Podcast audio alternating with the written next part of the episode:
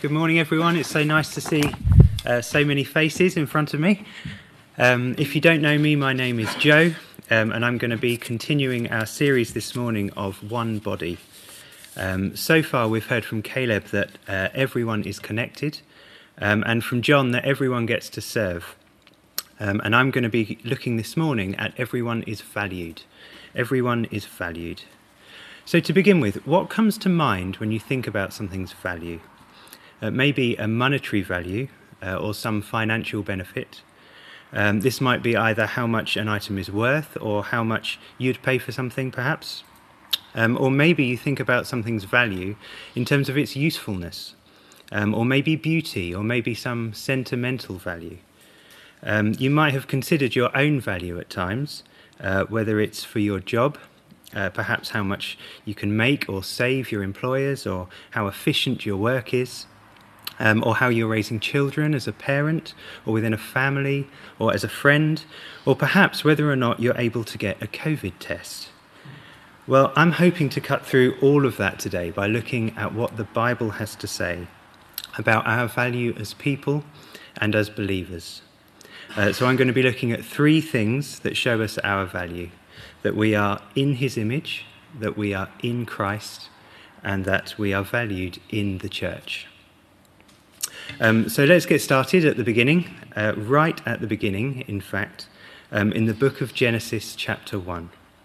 We see through the creation narrative the orderliness to God's creative process and the distinctions made between non life, plant life, and animal life.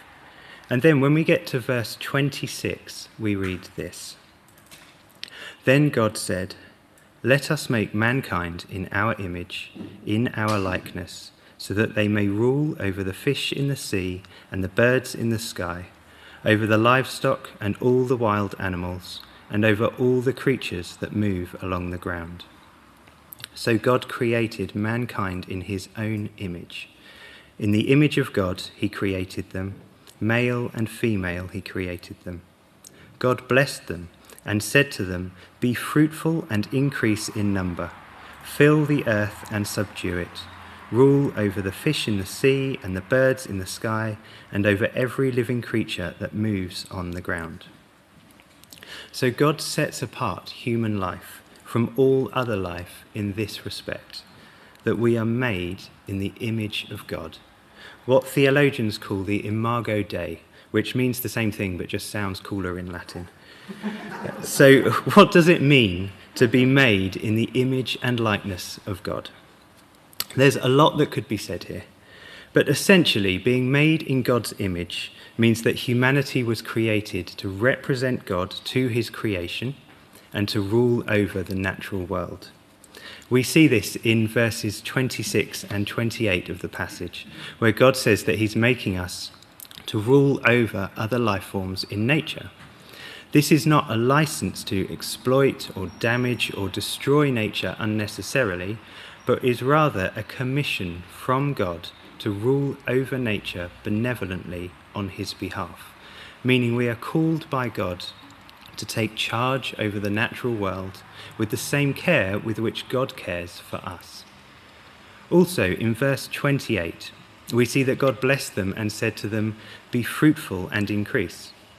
This shows us that human beings were not simply created to populate the earth or just to rule over nature, but to do so in relationship with God.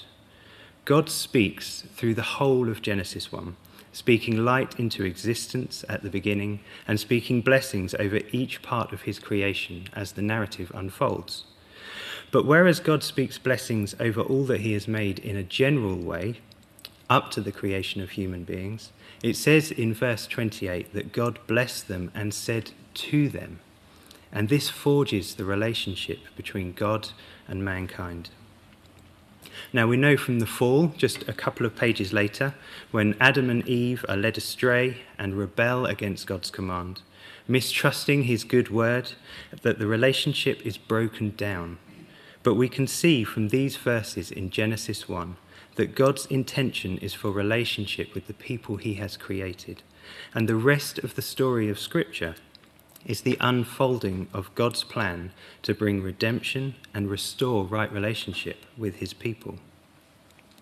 Being made in God's image also means that all human life is sacred and distinct from all other life forms, from the very youngest to the very oldest, male and female across all ethnicities and cultural backgrounds.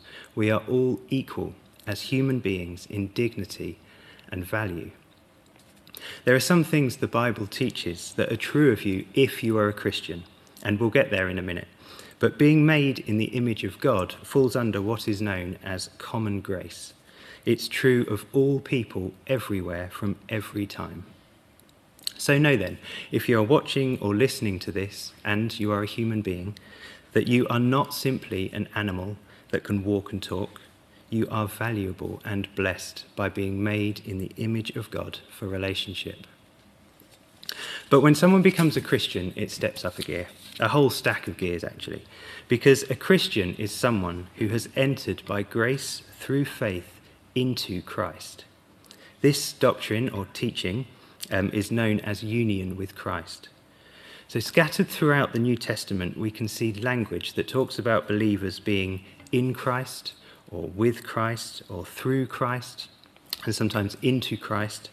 And this is some of the most important language in the Bible about our salvation, our whole salvation, from when we first believe and are justified or made righteous before God, through our ongoing walk with Jesus and work for the kingdom of God. Union with Christ changes our identity as we identify with Christ and he identifies with us. We identify with Christ and he identifies with us not as a one off get an invite to heaven event, but as an ongoing living participation with Jesus. We are also incorporated into his body, which is the church. We're united with Christ in every part of his life. So, in a very real sense, we are joined to him who obeyed perfectly on our behalf in his life and ministry on earth. We are joined to him who paid the penalty for sin in his death on the cross. We are joined to him who triumphed over death in his resurrection. We are joined to him who is now in the very presence of the Father. And we are joined to him as we participate in God's mission in the world through the church. This means that what can be said of Jesus Christ from his incarnation to today from when he was conceived by the Holy Spirit and born of the Virgin Mary, to today, where he continues to rule and reign as the sovereign Lord of the universe, seated at the right hand of God the Father. What can be said of Jesus can be said of you and me, because you are in Christ and I am in Christ. It also means that none of us is bringing anything to the table here. This is a level playing field and something we all receive in Christ. It means that when it says in the New Testament that no matter how many promises God has made, they are yes in Christ. And so through him, the Amen is spoken by us to the glory of God. We can lay claim as believers to the precious promises of God we find throughout Scripture by virtue of our union with Christ. In other words, because every promise God has made in the Bible finds its yes and amen in Christ, those promises are for us because we are in Christ. Now, I'm aware those are some pretty big statements. Um, even just hearing myself say them is making my head spin a little. So rest assured that I'm now going to back them up with some Bible. Um, so, Paul's letter to the Ephesians, chapter 1, verses 3 to 14, really sets the scene for what it means to have union with Christ. Um, I'm just going to read this because it's glorious. Um, in the original Greek, it's just one long, eloquent sentence. Um, so, Ephesians 1 from verse 3 says, Praise be to the God and Father of our Lord Jesus Christ, who has blessed us in the heavenly realms with every spiritual blessing in Christ. For he chose us in him before the creation of the world to be holy and blameless in his sight.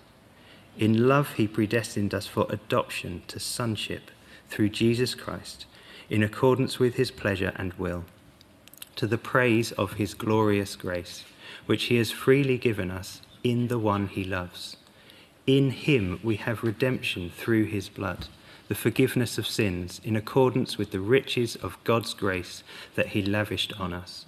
With all wisdom and understanding, he made known to us the mystery of his will according to his good pleasure, which he purposed in Christ to be put into effect when the times reach their fulfillment, to bring unity to all things in heaven and on earth under Christ. In him we were also chosen, having been predestined according to the plan of him who works out everything in conformity with the purpose of his will in order that we, who were the first to put our hope in Christ, might be for the praise of his glory. And you also were included in Christ when you heard the message of truth, the gospel of your salvation. When you believed, you were marked in him with a seal, the promised Holy Spirit, who is a deposit guaranteeing our inheritance until the redemption of those who are God's possession, to the praise of his glory. Hallelujah. This gives us a real overview of what union with Christ is. Chosen in Him before the creation and foundation of the world to receive every spiritual blessing. Okay. So next Galatians 2:20 says, "I have been crucified with Christ, and I no longer live, but Christ lives in me." So we are united with Christ in his death, and he lives now in us. Romans 6, verse 4 says, We were therefore buried with him, buried with him through baptism into death, in order that just as Christ was raised from the dead through the glory of the Father, we too may live a new life. So we are united with Christ in his death, in his burial, and in his resurrection. It says in the following verse, For if we have been united with him in a death like his, we will certainly also be united with him in a resurrection like his. In Ephesians 2:10, the apostle Paul again writes, "For we are God's handiwork, created in Christ Jesus to do good works, which God prepared in advance for us to do." So we are also united with Christ as we follow him and do the good works that God has prepared for us in living for his kingdom. We see the conversion of the Apostle Paul, who wrote these words in Acts 9 when the resurrected and ascended Jesus reached into his life. At this point, he was known in Acts as Saul, Saul being his Jewish name and Paul his Greek name. And at this point in the story, before he was converted, he had been savagely persecuting the church, approving of the murder of disciples and rounding up believers to take them prisoner. Then, on the road to Damascus, this happens. So this is Acts 9 from verse 3. As he, that's Saul, neared Damascus on his journey, suddenly a light from heaven flashed around him. He fell to the ground and heard a voice say to him, Saul, Saul, why do you persecute me? Who are you, Lord? Saul asked. I am Jesus, whom you are persecuting, he replied. Not, I am Jesus whose people you are persecuting, or I am Jesus whose church you are persecuting, but I am Jesus whom you are persecuting. Persecuting the church is to persecute Christ himself. As he identifies with us, and we identify with him in an ongoing living participation and incorporation into his body, the church. And so, Christian, if you ever find yourself questioning if you have value. Ask yourself if Jesus Christ has value because you are united to him. He lives in you and you live in him. So we know that as human beings, we all have value being made in, by God in his image. And we know that as Christian believers, we have value by being in Christ. So let's turn now to look at our value in the church, within the one body. And we're going to see here that each of us is gifted by the Spirit. So I'm going to return to our key text for this series, uh, looking back at 1 Corinthians 12 uh, from verse 7. Now, to each one, the manifestation of the Spirit is given for the common good. To each one. So if you are a Christian, part of the church, you have a manifestation of the Spirit. Something that makes it apparent that the Holy Spirit is working in you and through you for the common good, for the good of the whole church body. There is no conditional clause here. Paul says explicitly that the Spirit is given to each one. Maybe you have a visible role to play in church life. Maybe you're more hidden. Maybe you feel significant, or maybe you don't. But our value to the church has got nothing to do with how we feel thankfully. I mean, can you imagine? I'm having a bad day today, which has rendered me worthless to the body of Christ. No. Paul goes on to say from verse 8 To one there is given through the Spirit a message of wisdom, to another a message of knowledge by means of the same Spirit, to another faith by the same Spirit, to another gifts of healing by that one Spirit, to another miraculous powers, to another prophecy, to another distinguishing between spirits to another speaking in different kinds of tongues, and to still another the interpretation of tongues. All these are the work of one and the same Spirit, and He distributes them to each one, just as He determines.